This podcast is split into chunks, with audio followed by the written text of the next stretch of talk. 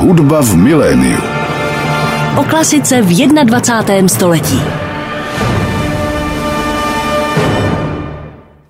Posloucháte frekvenci 98,7 FM Rádio Klasik Praha a začíná další díl pořadu Hudba v miléniu. Dnes budeme hovořit o skladateli Janu Kaprovi, který je trochu pozapomenutou postavou české hudby 20.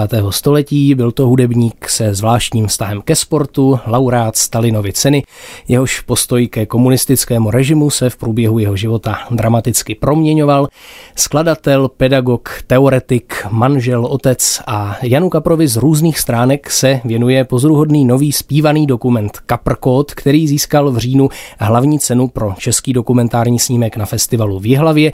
V červnu získal cenu v Krakově a o tomto novém dokumentu si teď v pořadu Hudba v miléniu budeme povídat s jeho režisérkou paní Lucí Královou, která je mým hostem ve studiu Rádia Klasik Praha. Dobrý den. Dobrý den. Já jsem před zhlednutím toho filmu jméno Jan Kapr znal, ale musím říct, že kdyby se mě na něj někdo zeptal, že si vybavím, že tvořil tak v 50. 60. letech, vybavilo by se mi asi slovo Konstanty, což je jeho teoretická práce, kterou jsem nečetl, ale vím, že existuje. A tím bych asi skončil. A to si myslím, že bych na tom byl ještě možná poměrně dobře. Čím to je, že Jan Kapr je dnes tedy tak pozapomenutý a jak jste se vlastně vy dostala k jeho osobnosti a tvorbě? Je to zajímavé, jaký mají lidi asociace právě, když si vybavují něco spojeného s Janem Kaprem. Často si ho třeba pletou s Janem Jakubem Rybou dokonce. tak máme to takové teď vlastně spojené s tou vodou. I ten film je takový trošku, že se noří do toho života toho skladatele. A já jsem se k tomu dostala víceméně náhodou, protože moje kamarádka, housliska a hudební teoretička Michaela Vioralová vlastně patří do rodiny Jana Kapra, do té širší rodiny a řekla mi o tom, tom archivu a Magdalena Kaprová, Kaprova dcera vlastně nám poskytla možnost se podívat, co mají v tom soukromém archivu v těch všech krabicích, které tam po Janu Kaprovi zůstaly a byly tam neuvěřitelné poklady. Kromě toho, že tam jsou teda partitury, většiny jeho skladeb, i některé ručně psané, tak tam bylo hlavně více než 6 hodin 8 mm filmů, který si Jan Kapr natáčel a to byl takový hlavní impuls, aby vzniknul ten celovečerní film. Vy jste říkal zpívaný dokument dokument, ona je to vlastně dokumentární opera a my jsme se hodně inspirovali těmi archivy, protože to nebyly běžná domácí videa, ale byla tam i spousta záběrů, které Jan Kapr evidentně režíroval, kdy režíroval různé svoje kamarády příbuzné do takových speciálních hraných scének a nám přišlo, že on taky vlastně nějak jakoby rekonstruovala hravě ten svůj život a že by takový tvar mohla mít i ta celá opera. To jsem si právě říkal, má to nějakou obdobu tady tohleto v dokumentární tvorbě, jaksi dokumentární opera, zároveň tedy ještě navíc využívající autentické záběry toho, jaksi předmětu, o němž ten dokument je. Má to nějakou obdobu v současné tvorbě? Moc jich neznám. Vím, že byl jeden film, který se také jmenoval dokumentární opera, který byl o opeře v Dánsku, kde taky zpíval vlastně ten sbor o vůbec o stavbě té opery, o té operní budově. To bylo docela vtipný, ale to já jsem nevěděla v době, kdy jsme tohle vymýšleli, to jsem vlastně zjistila až později. A je to takový prototyp pro nás, protože právě to, že tomu říkáme dokumentární opera, znamená, že to libretto je vlastně sestavený se všech těch archivních materiálů, v těch krabic, zejména třeba z Kaprovy korespondence. On si psal třeba s prezidentem Zápotockým, nebo jsme měli k dispozici hodně osobní intimní korespondenci s jeho první i druhou ženou. Dokonce v případě té druhé ženy tam bylo rozděleno korespondence před manželstvím a za manželství. Mělo to také speciální jako stužky, že to bylo převázaný. A lišil se charakter té korespondence? Lišil se mírně charakter té korespondence, ale tam je vidět vlastně i na těch archivech taky hodně vřelej vztah těch lidí a takový jako radostný různý interakce a zejména je tam fascinující postava Kaprovy tchýně. Tedy až vlastně v rámci toho druhého manželství, kde třeba i vlastně máme takovou skladbu operní druhá žena, druhý tchán, druhá tchýně, že si kapr přivádí vlastně do života nejen tu ženu, ale i celou tu rodinu. A ta kaprová tchýně se vyskytuje hodně často na těch archivech v takových vtipných pohlách, že si třeba nasazuje umělý zuby, nebo tam různě běhají s ploutvema a vyměňují si nějaký rekvizity. Ano, takže... já jsem nabil dojmu z těch jeho záběrů, že Jan Kapr musel mít asi opravdu velký smysl pro humor, jestli se to tak dá říct. Takže vlastně dá se říct, že je spolukameramanem částečně také toho filmu Zajímal by mě ještě ta spolupráce s tou rodinou. Vy jste tedy říkala, že tam se v tom filmu objevuje dcera Magda Magdalena, která tedy dosud ještě žije. Ta starší dcera už je po smrti zřejmě, že jo? I ten syn Miloš vlastně, který hmm. skončil někde v ústavu tedy. Jak na to ta rodina vlastně reagovala, na ten záměr natáčet ten film? Já jsem moc ráda za tu otevřenost, moc si toho jako vážím. Magdy Vioralový, která opravdu jako to nechala na nás vlastně a říkala nám nějaké věci, které by třeba byla ráda, aby v tom filmu byly, nebo nás upozorňovala na nějaké jakoby pamětníky. A já jsem opravdu s těma pamětníkama i ze začátku natáčela ale oni hodně často říkali různé fráze typu, že Kapr byl veselý a hodný člověk a nechtěli moc mluvit o těch politických věcech. A mně to přišlo příhodný, že vlastně jedna z těch písní, která nakonec teda ve filmu se neobjeví, zněla Kapr, takový hodný a veselý člověk. Kapr, takový hodný a veselý člověk. Taková mantra, kterou vlastně opakovali těch pamětníci a já jsem si na základě toho říkala, že by bylo opravdu dobrý právě neudělat tenhle klasický dokument, kde vám pamětníci vypráví něco o té osobnosti, je to ilustrováno archivama, ale že chceme, jak jste správně říkal, že Capri je taky spolukameramanem toho filmu, toho Jana Kapra přizvat jako spoluautora. On je autorem toho svého životního příběhu, my to někdy tomu filmu říkáme život jako kompozice. On si to celý odžil a složil si vlastně tu hudbu, co tam je a my jakoby posmrtně ozvučujeme ty jeho němý osmičkový filmy tou jeho vlastní hudbou a zároveň k tomu zhudebňujeme jeho příběh tou naší hudbou která díky skladatelce Petře Šuško, která studovala u pana Slavického, jež byl jeden z kaprových žáků, je jako velmi informovaná o tom, nebo je, je, jako rozumí vlastně těm kaprovým s principům skladatelským. Takže to spolu vede pořád nějaký dialog. Jo? A my s tím kaprem i jakoby přes tu smrt vedem ten dialog. A on si taky natočil, že jo, i to svoje rozloučení třeba, což pro nás bylo někdy úplně fascinující, jak kdyby některý ty záběry nám připravil do toho filmu, že on tam jako odplouvá na lodičce, jak kdyby na druhý břeh, až ještě zamává do kamery a podívá se. A je to v těch správných dílkách, jak my to potřebujeme. Mm-hmm. Tak k té původní hudbě Petry Šuško, k tomu filmu se samozřejmě ještě dostaneme. Teď bychom si možná mohli pustit něco na úvod od Jana Kapra. Bude to ukázka ze skladby Cvičení pro gidly, která tedy je spojena vlastně i s tou jeho rodinou, protože využívá dětského žvatlání. Můžete něco říci o té skladbě více třeba? Tam se právě inspiroval zvuky, které vydávala jeho dcera, tam Magdalena. Byly to různý, jako je to i pláč, třeba křik dětský, jsou tam taky jako zlobivý skřeky. A byla to skladba, která byla ve své době hodně populární. Jo? Když jsme potom mluvili vlastně s těmi původními interprety, tak říkali, že to byl úplný hit tehdejší, že hráli třeba 200krát za rok a měla úspěchy i v zahraničí a je to právě tak ilustruje už to proměnu vlastně Kapra od toho skladatele těch velkých vlastně propagandistických věcí typu kantáta v sovětské zemi, opravdu jako závažný velký dílo a spousta jako filmové hudby k propagandistickým filmům, tak postupně vlastně se začínal odpoutávat a nejen, že se stával z toho prominenta tím dizidentem, ale zároveň mnohem víc inklinoval potom jako už od konce 50. let k té avantgardě a tohle byla taková jako úspěšná drobnost, která se hrála a byla jako velice dobře přijímaná. Tak si poslechněme úryvek ze skladby Cvičení pro Gidly z roku 1967. Posloucháte pořad Hudba v miléniu. Mým dnešním hostem je režisérka Lucie Králová, autorka dokumentu Kaprkot o skladateli Janu Kaprovi. Teď jsme slyšeli ukázku z Kaprovy skladby Cvičení pro gidly, která využívala tedy dětských zvukových projevů autorovi dcery Magdalény. Už jsme zmínili, jak vznikala ta jaksi původní hudba k tomu filmu, kterou tedy napsala Petra Šuško, libreto napsal Jiří Adámek. Nahrával tu hudbu Český filharmonický sbor brněnský. Je to tím, že ten Kaprův odkaz je možná v Brně živější než tady v Praze, třeba že jste zvolili sbor z Brna? Je to především tím, že zbormistr, pan profesor Petr Fiala, je poslední řící žák Jana Kapra. Tam hmm. je přímá souvislost, je tam úplně jako organická vazba i ty prostory, které jsou v tom filmu. My máme tam také choreografie stylizované toho sboru, ti zboristi, děláme si z toho trošku legraci a zároveň je v tom nějaký napětí mezi třeba řádem a chaosem, jako v té kaprově hudbě, jo, mezi nějakou jako hravostí a tím jako velkým světem té opery. Nebere se to úplně vážně, ale zároveň ten film je trochu komedie i trochu drama a oni jsou taky takový jako notičky v těch řádkách a ty prostory, které tam jsou, jsou jich autentická zkušebna. Vlastně oni opravdu tam zkoušejí v tomhle nádherném funkcionalistickém prostoru na výstavišti a byli úplně špičkoví na tu spolupráci. Takže je to taky proto, že to těleso je jedno z, podle mě v současné době z nejlepších zborových těles, které tady jsou, koncertují na plně předních jako světových scénách.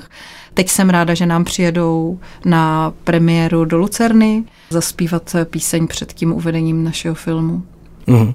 A zmiňovala jste to propojení i skrze tedy skladatelku Petru Šuško, jejíž učitel Milan Slavický byl žákem Jana Kapra. Inspirovala se třeba Petra Šuško při skládání té hudby kaprovou hudbou? Dá se říct, že nějakým způsobem vycházela z jeho stylu, řekněme?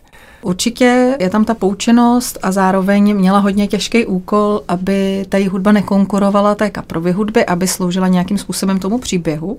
A ten úkol byl ještě těžší v tom, že v tom příběhu jsou díry, že my nechceme jenom vyprávět biografii toho skladatele, narodil se, prožil nějaký život, umřel, ale ten úkol pro tu skladatelku byl těžký i v tom, aby zpřítomnila v té hudbě i to, co nevíme. Všechny ty mizející vlastně zvláštní věci, tu neuchopitelnost, tu ambivalenci určitou, se kterou my se vztahujeme k odkazu toho skladatele a zároveň jistou jako proměnlivost, aby ten film byl vlastně zážitek. On je takovým vstupem do toho kaprova vesmíru. My nechceme vyprávět o jeho hudbě jinou hudbou, ale my chceme skrze zážitek té hudby a určitý principy, které jsou tam používaný, ale zároveň jak posunutý, stejně jako ten archiv, jeho je taky určitým způsobem jako nově interpretovaný, tak chceme toho diváka nechat vlastně zakusit ten kaprů vesmír. A Kapr pracoval metodou šifrování, kódování, proto se ten film jmenuje Kapr kód a je zároveň takovou šifrou, takovým kódem toho odkazu, což je uplatněný i v té hudbě Petry Šuško. A zároveň je tam prostě taky ta určitá jako hravost a hodně tam pracujeme i s prolínáním téhle hudby se sound designem Richarda Millera, který na tom udělal taky obrovský kus práce, stejně jako střihač Adam Brotánek. Přečástečně ten design začal vznikat ve střižně a potom ještě Richard na něm pracoval dál ve studiu. A tam pracujeme třeba s původními samply ze skladby Šifry, což byla vlastně elektronika originální, vlastně, kterou máme zvlášť nahraná v 50. letech ve studiu elektronické hudby v Plzni, což bylo hrozně zajímavé, že se tam Kapr tehdy dostal. To bylo hodně progresivní záležitost záležitost a on právě díky tomu, že byl politicky činný, tak tam paradoxně samozřejmě měl přístup a my to prolínáme právě s těmi operními skladbami. O třeba tuhle tu jako strašně zvláštní, až jako dnešního pohledu jako legrační něčím elektroniku. Jo. Takže si tak pořád vedeme vlastně dialog na příštím časem. Posloucháte pořád Hudba v miléniu. Mým dnešním hostem je režisérka Lucie Králová, autorka dokumentárního filmu Kaprkot o skladateli Janu Kaprovi. A teď jsme poslouchali ukázku ze skladby Jana Kapra Šifry z roku roku 1967. Ve mně ten film samozřejmě vyvolal řadu otázek o osobnosti Jana Kapra, což je asi správné. Zaujal mě ten jeho vztah ke sportu, který se samozřejmě tedy promítal i do jeho hudby. On měl v 16 letech tedy úraz na kruzích, který ho pak na zbytek života poznamenal zdravotně. Nicméně předpokládám, že ten sport ho asi neopustil, když ho promítal i do svého hudebního díla. Napsal třeba že jo, symfonické skerco Maraton, oceněné čestným uznáním na olympijských hrách v Londýně v době, kdy ještě i skladatelé soutěžili na olympijských hrách, také olympijská symfonie z roku 59, tak dá se říct, že ten sport tedy zůstal jeho celoživotní vášní. Je to pro nás fascinující a bohužel ten film jsme nechtěli dělat delší než těch 90 minut, ale my jsme třeba o té skladbě Maraton měli specifickou píseň, kterou právě složila Petra Šuško, kde se zpívalo Invalida s olympijskou medailí ten paradox toho, že Jan Kapr, který opravdu v 16 letech spadne z kruhu, tím se úplně přeorientuje jeho život a on se fakt stane tím skladatelem. Člověk, který je vlastně doživotně handicapovaný a je to vidět i na těch filmech, že on nemohl chodit, proto on tím filmem celý proplavává. Narodil se ve znamení ryb, složil rybí zpěvy, je to jako zvláštní věc, jo? celý ten jeho osud je vlastně velký drama. Jak když jsem to rekonstruovala s Jirkou Adámkem a s Petrou Šuškou, jak to vypadalo, že to je jak ze scenaristické příručky, že tam jsou takový velký zlomy, tak právě ten sport, tam byl takový element, který je všudy přítomný. I tím, že Jan Kapr vlastně neskončil třeba na vozíku, ale on měl specifický způsob cvičení, který si vyvinul tak, aby mohl chodit, aspoň s těmi francouzskými holemi a taky to je vidět z těch archivních filmů a proto taky třeba ten sbor, cvičí v tom filmu. Oni prostě klikujou, třeba dělají různý speciální cviky a u toho dokázali zpívat. Oni opravdu předvedli neuvěřitelný výkon. Další tedy významná stránka Kaprovy osobnosti, která v tom filmu je taky samozřejmě hojně zmiňovaná, je jeho vztah ke komunistické straně, kdy byl nejprve nadšeným komunistou, pak prošel nějakou deziluzí, pokusil se ze strany vystoupit, poté to odvolal, nakonec tedy přeci jenom v roce 68 vystoupil a vrátil Stalinovu cenu a přestal být uváděn.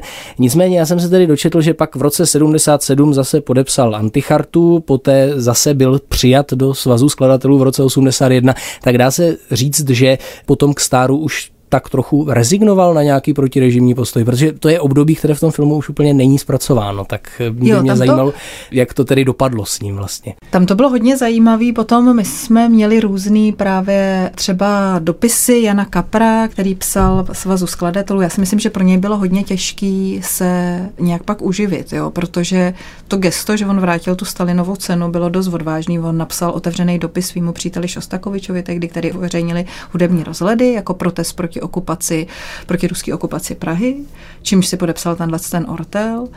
Jo, a zároveň se teda přestali uvádět veřejně ty jeho skladby, ale zároveň se třeba uváděly v zahraničí, takže tam jsou hodně nejasné věci, i které se týkají třeba archivu STB. My jsme samozřejmě zkoušeli různě to rešeršovat, ale bohužel hodně těch věcí je skartovaných. Našli jsme jenom nějaké úplně útržkové věci a hodně taky jako velká část těch archivů skončila v Moskvě a my jsme to chtěli to jsou právě ty díry, jo, o kterých tam mluvíme. My jsme to chtěli i tím filmem nějak přiznat, vlastně co to znamená dneska se jakoby jako určitý archeolog vztahnout k tomu odkazu a jak si to vlastně vykládat, jak tomu rozumět. Jo? Nechtěli jsme ho soudit, ale i proto říkáme vlastně třeba ten fakt, že ty archivy jsou skartovaný a že vlastně nevíme, jakou roli on tam hrál, do jaký míry třeba on s tím režimem kooperoval nebo ne.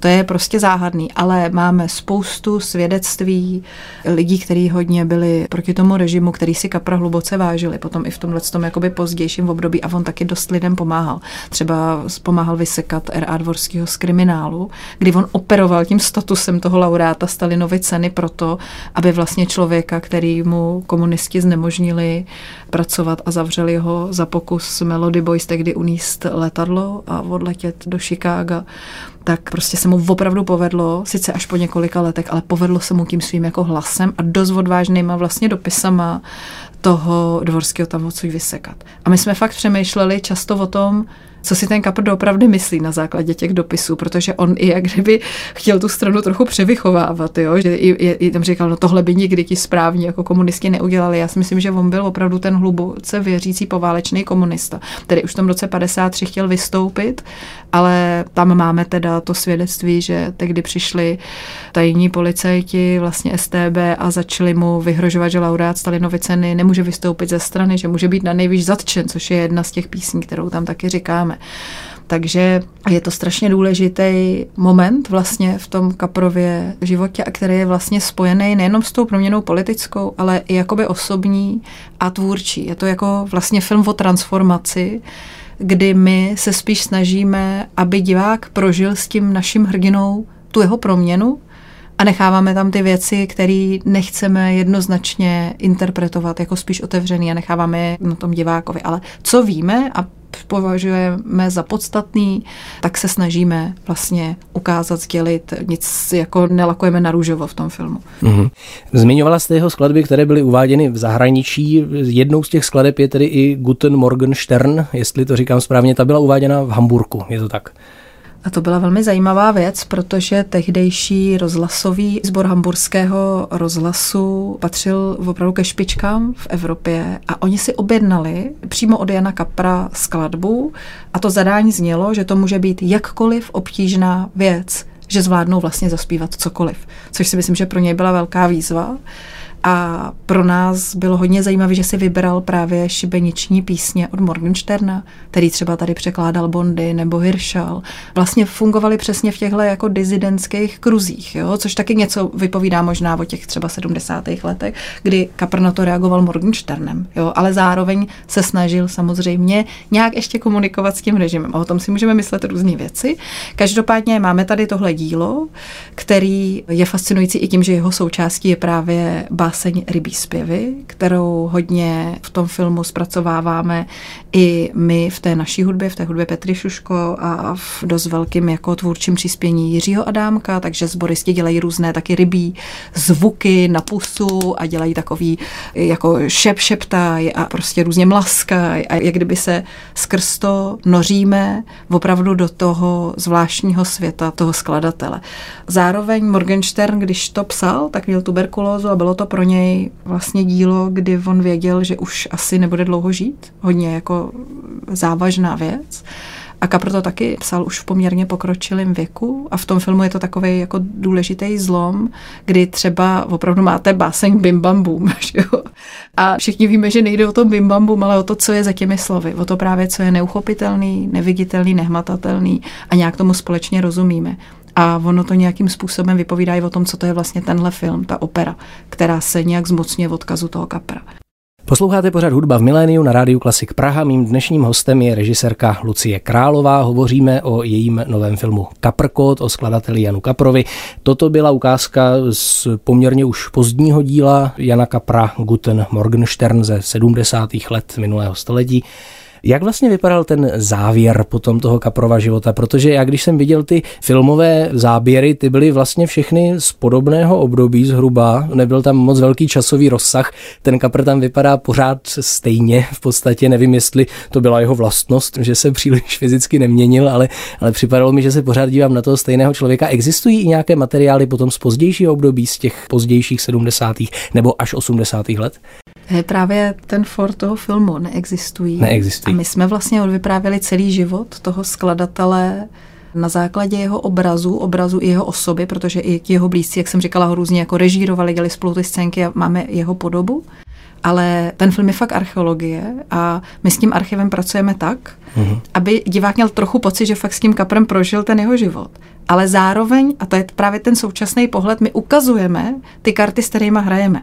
Takže my vám jako divákovi řekneme ke konci toho filmu, tvář Jana Kapra tvoří čtyři minuty.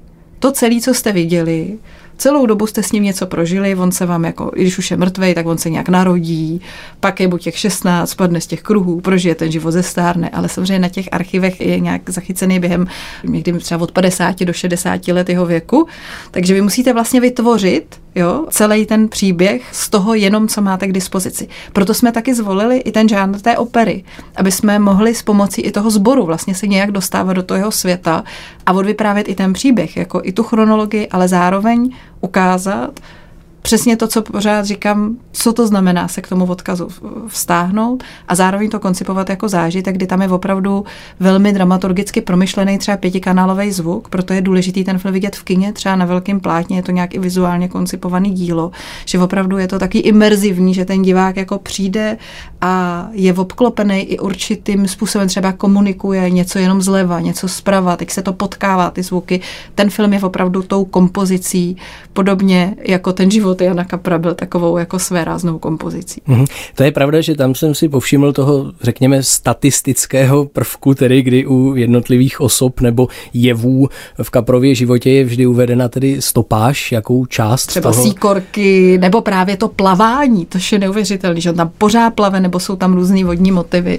Tak my měříme ty minuty a ty motivy a podle toho se taky snažíme vlastně rozumět tomu, co pro toho Kapra bylo významné. To jsem si právě říkal, jestli v tom mám hledat tuto rovinu rovinu, že když něco točil hodně, tak to pro něj asi taky hodně znamenalo. No protože co vy máte za možnosti, že jo? Máte, vy přistoupíte k nějakým krabicím, což ten film na začátku tam náš solista, vynikající zpěvák Karel Jakubů vlastně schrnuje to, co máme k dispozici. 12 kilogramů dopisů a 6 hodin filmových materiálů a 150 komorních skladeb a 10 symfonií aby divák věděl, co jsou ty naše opravdu prvky, s kterými dál bude právě hrát tu hru na to kodování, na to dešifrování toho kaprova odkazu. Mm-hmm. Samozřejmě tedy významnou část té hudby původní k tomu filmu tvoří to libreto Jiřího Adámka. Měl nějaké zadání, co se týče toho libreta, třeba aby používal jaksi nějaký úsporný jazyk, nebo měl nějaká třeba klíčová slova, která tam je potřeba vypíchnout. Jak ta spolupráce probíhala? Já považuji Jiřího Adámka za velmi jakoby autonomního tvůrce. On je především taky divadelní režisér a operní režisér právě nové opery. Viděla jsem třeba od něj Bludiště seznamu jako šeptanou operu, úplně vynikající věc. A ta spolupráce probíhala jako proces, ve kterém my jsme měli k dispozici ty archivy, ty dopisy a scházeli jsme se společně nad tím scénářem, kde Jiří zároveň přinášel určité návrhy toho libreta ve smyslu i různých jazykových her a zkratky. Měl hodně těžký, že musel udělat tu zkratku, ale šlo tam o tu zvukomalebnost, třeba o tu hru s tím jménem kapr, kapr, o různé prvky, třeba opakování a rytmiky, vlastně tak, aby opravdu i ty věci, které jsou spíš recitativy, tak aby měly nějakou hudební kvalitu, rytmickou kvalitu a Petra Šuško rovnou převáděla některé ty věci už do not. Takže to byla taková vlastně vzájemná synergie a dlouhodobý proces, kdy jsme vlastně na základě těch archivů už to rovnou se snažili přetransformovávat do té podoby hudební. Tak my si pak na závěr dnešního pořadu určitě tedy poslechneme ukázku i z této původní hudby Petry Šuško s libretem Jiřího Adámka. Ten film od 14. prosince je tedy v kinodistribuci, mohou ho posluchači vidět v kinech. Napadá mě ještě, jaký vy osobně po celé té práci na tom filmu máte vztah k Janu Kaprovi? Jak byste třeba ho charakterizovala jako osobnost? Myslím, že on dokázal proměnit určitou disharmonii svého života, který zažil hodně, ve velmi zvláštní harmonii a radost. A neuvěřitelně měl takovou jako životní sílu, že ho jako nic nezastavilo. Byl to člověk určitých jako extrémů. I v té politické dráze, i v té osobní vždycky tak jako osciloval hodně, žil, prožil také život naplno hodně intenzivní. A mně se hodně proměnil vztah i k té hudbě během té práce, protože čím víc jsme to ve střižně poslouchali, tím víc jsem tu hudbu dokázala ocenit. Není to úplně snadná hudba. Musíte opravdu se dostat do nějakého hlubokého soustředění a napojit se na určitý prvky. Mluvíte teď o, o té, o, o té pozdější no, kaprově jo, jo, hudbě, po té, co se přiklonil jaksi k té jo. avantgardě. Ale oni určitý no. kvality jsou i v té hudbě, i když si poslechnete tu kantátu v sovětské zemi, tak to jako není špatná hudba. To je vlastně velmi zvláštní zážitek, který s tou hudbou máte, že vlastně vás to jak kdyby donutí mít i ty nadšenecký pocity. On vlastně v zájmu toho, že chtěl opravdu propagovat tyhle věci, tak myslím do toho dal celý svůj um a byl schopný vzbuzovat tím jako neuvěřitelné emoce a není to prvoplánový. A co to vlastně je tedy ta eh, technika toho šifrování, když už je to i v názvu toho filmu, to kódování, tak mohla byste to nějak jaksi srozumitelně stručně popsat, co to vlastně přesně je, co si pod tím představit? Tak on pracoval s nějakýma tónovými řadama a to souvisí právě i s tou teoretickou knihou Konstanty, kterou jste zmiňoval a kterou je dost těžký teda vysvětlit ve dvou větách a já nejsem hudební teoretik, ale vlastně měl třeba do dekafonické řady, který nějakým způsobem vždycky potom schovával a různě přetransformovával v rámci té skladby, ale určil si základ vlastně, s kterým bude pracovat, který potom dekonstruoval. Takhle tomu rozumím já, možná mi nějací odborníci opraví, ale co se týče těch konstant, a to třeba můžu říct, to mi přijde, že je přenositelný i do jiných umění, tam on vlastně bilancuje tu svoji tvorbu a tvorbu jiných skladatelů a tehdy byl pozvaný v 60. letech vlastně na jamu, proto to je taky souvisí s tou vaší otázkou na to Brno, kde byla tehdy velmi progresivní vlastně hudební scéna. A on přemýšlel, jak ty studenty vlastně učit, přispěl něm velmi partnersky a říkal jim, všímejte si té vaší fascinace, určitých vašich libůstek, to, co se vám z nějakého důvodu i třeba neuvědomovaného líbí a z toho udělejte princip.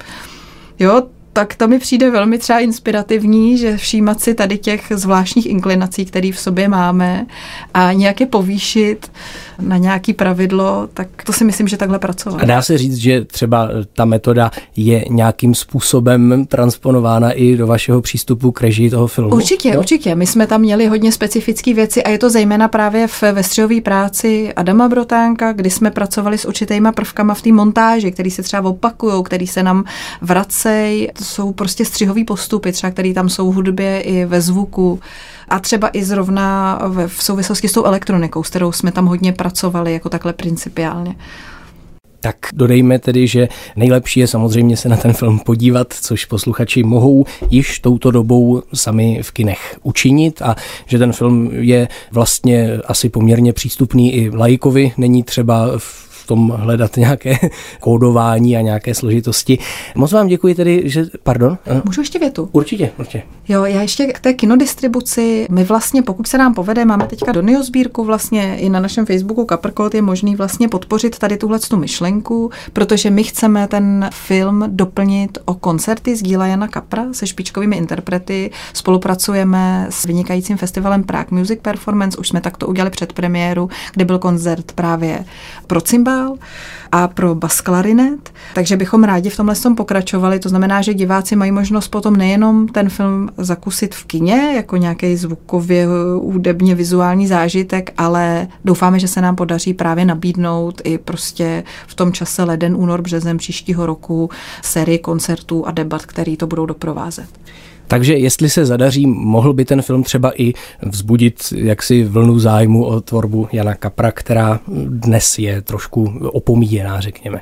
Dobrá, mým dnešním hostem v pořadu Hudba v miléniu byla tedy režisérka Lucie Králová, autorka dokumentu Kaprkot o skladateli Janu Kaprovi, který můžete vidět v těchto dnech v kinech. Moc vám děkuji za rozhovor, ať má film úspěch, který už vlastně má soudě podle tedy festivalových ocenění a ať se vám daří. Mm, taky děkuji za pozvání. Naschledanou. Naschledanou. Od mikrofonu se loučí Ondřej Fischer. Hudba v miléniu.